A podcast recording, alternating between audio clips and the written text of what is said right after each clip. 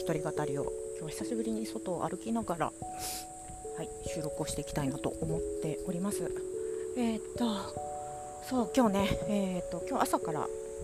ちょっと近近所では結構強い雨が降りましてでその影響もあってちょっと今曇って日差しがない分ね少し体が楽かなっていうその分すごく湿度が上がっているんですけれどはいというところで、まあ、昨日オリンピックのね開会式があるというところで、まあ、自分の大好きなゲーム音楽とかを、まあ、使われていたりするのを、まあ、皆さんツイッターとかで盛り上がってるなっていうのを拝見していました、うん。まあ、そんななんかオリンピックの開会式の時に合わせて、えーと、私がもう一つやってる、えーと、スナック偏愛が無事1周年を迎えることができまして。いやいやいや昨日ね1年間の振り返りのポッドキャストを音声限定配信をさせてもらったんですけれども、うんまあ、そちらをね聞いてもらえば偏愛に対する思いみたいなものあふれてはいるんですがいややっぱりね1年って結構大きいなってすごく思いました。うん、この1年の中でやっぱり変化したこともあるし、まあ、こっちの一人語りの方もポツポツと、まあ、実はね、えーと、一人語りの方は言ってないあの超えてないんですけれど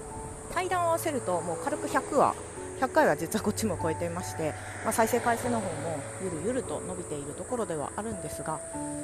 まあね改めて、まあ、この、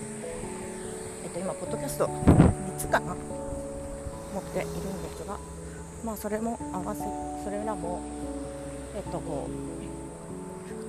どうやってバランスよくやっていくかなっていうのをまた考えつつやっていきたいなと思っております。はい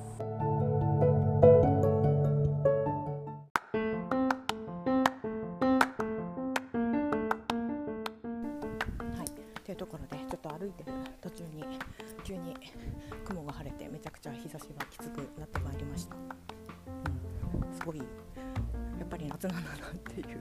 ものすごい当たり前だと思う。うん。まあのさっきね。ちょっと雨がまた降ったので、一旦冷えてまた気温が上がってきてるってところですね。はい、で今日何をしたいのか何を話そうかなと思っていたんですけれど、えーと、前回、ま、前回というか前どこか前もお話ししたんですけど、まあ、素直謙虚感謝っていうところの話の、まあ、続きみたいな形になるのかな。えーと、思ったのがこれ私実はその古典ラジオのコミュニティの中で、えーと、就活の支援を、まあ、1人、まあ、伴走しているんですよね。もうえーと、キャリアアドバイザー兼コーチングみたいな感じのことをずっとやっているんですけれど、まあ、なんだろうなやっぱりその一緒に、えーと、その支援をしている方が、まあ、もうねめちゃくちゃ素直なんですよ。本当に。すごいなこのでこのねやっぱりこの素直さっていうのがすごいキーワードだなってやっぱり感じていて、えーと、これは、まあ、才能みんなもの才能が博士の高知さんもおっしゃってるんですけれどやっぱり素直になるっていうことの重要性を、まあ、しみじみと感じている素直になることでやっぱり自分の欲求を感じ取ることができて、まあ、そうすることで自分の才能が見つかるよみたいな話を、まあ、ツイッターでも書いていたんですがもう本当にその通りだなっていうのをなんか周りの私が素直だなって感じてる人たちは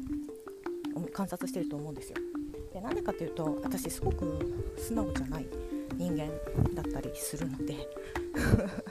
あなんか同じぐらいだ同じぐらいの年齢の時ってこんなに素直さなかったなっていうのをすごく見てあの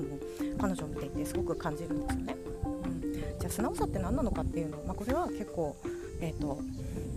他の人にも聞いてみたいなっていうなんか素直だよねっていう風に言う人だったりだとか素直に自分の気持ちを言いますっていう時に、まあ、素直ってどういうふうに、まあ、自分自身で定義してるのかその人たちが定義してるのかなっていうのもいろいろ聞いてみたいなっていうふうに実は思っている、えーと、言葉の一つだなと思うんですが、まあ、その、えーと、私がその私が素直だなって感じる人たちを見ていて思うのはやっぱりなんだろう受け止める受け止める受け入れる、まあ、これは上水サイコパスのラジオのあの上水さんもお話ししていたんですけれど、まあ、自分の前で、えーと、自分に入れないで、えーと、その言葉とか概念を、まあ、一旦自分の前で止めるのが受け止めるっていうふうにおっしゃっていてで自分の中に入れるのが受け入れるっていうことだって確か定義されていたんですけれどうんと素直な人っていうのはこの受け止めると受け入れるっていうのをすごく上手に使っている部分もあると思うんですけれど一旦人にの意見とかおすすめされたりしたことっていうのを、まあ、どういうふうに、まあ、その自分の中で落とし込んでるかってところが見えないんですが一旦まず聞くっていう姿勢があるでまずはそれをやってみる、まあ、それがいいかどうかわからないけれどまずはそれを自分の行動に何かしらなんだっけ一歩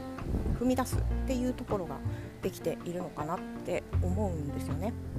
なんだっけ私が自分自身すごく素直じゃないなと思っていたのはなんかに他人と自分ある意味すごい切り分けてたというかうんと、まあ、人から教えてもらったりとか何かこういう風にしてみたらいいんじゃないみたいな手を受けた時あなたと私は違うんでって言ったりだとかあなたの意見は聞けませんみたいな感じで結構無意識の中でこうフィルターをかけていて誰かのこの人の意見は聞けるこの人の意見は聞いてやろうみたいな感じでなんだろうものすごく自分が偉そうだったっていう。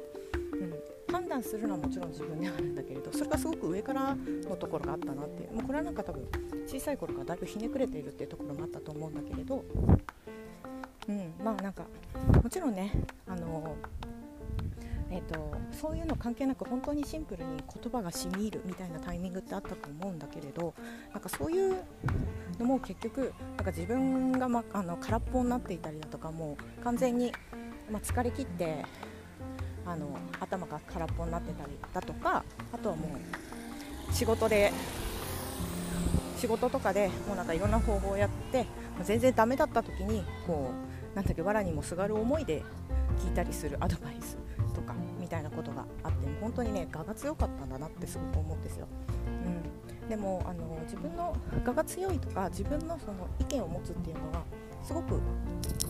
いいことだっていうのは分かりつつでも逆を言うとその自分の意見とか自分の考えてる価値の幅でしか広がることができない。やっぱり自分自身をこうもう一歩拡大したり広げていったりあの自分自身の枠を広げるためにはやっぱり他人からもらった言葉だとか示してもらった行動だとか、まあ、人だけじゃなくて、まあ、世間からあのいただいているものとかをちゃんと受け取ってるんだなっていうことに気がつく、まあ、自分自身の器を広げていくっていうことがすごく必要なんだなって思っているんですよね。うん、なのでやっぱり素直な人がすごく伸びるっていうのはまさにそうでなんでかっていうとやっぱりその自分で考えてる以上に周りから引き上げてもらってたりだとか周りにその自分自身の器というものを広げてもらってる、うん、なのでやっぱその分伸びますよねっていうものすごく当たり前のことなんだけれどものすごくよく考えればすごくある意味合理的なのかなって感じる部分はあるんだけど いやそうは言っても自分のプライドがみたいなところって結構あるんですよね。うん、だからこのプライドだとか自分がものすごく大事にしている価値観とか経験っていうのはもちろん大切にしなくちゃいけないんだけれど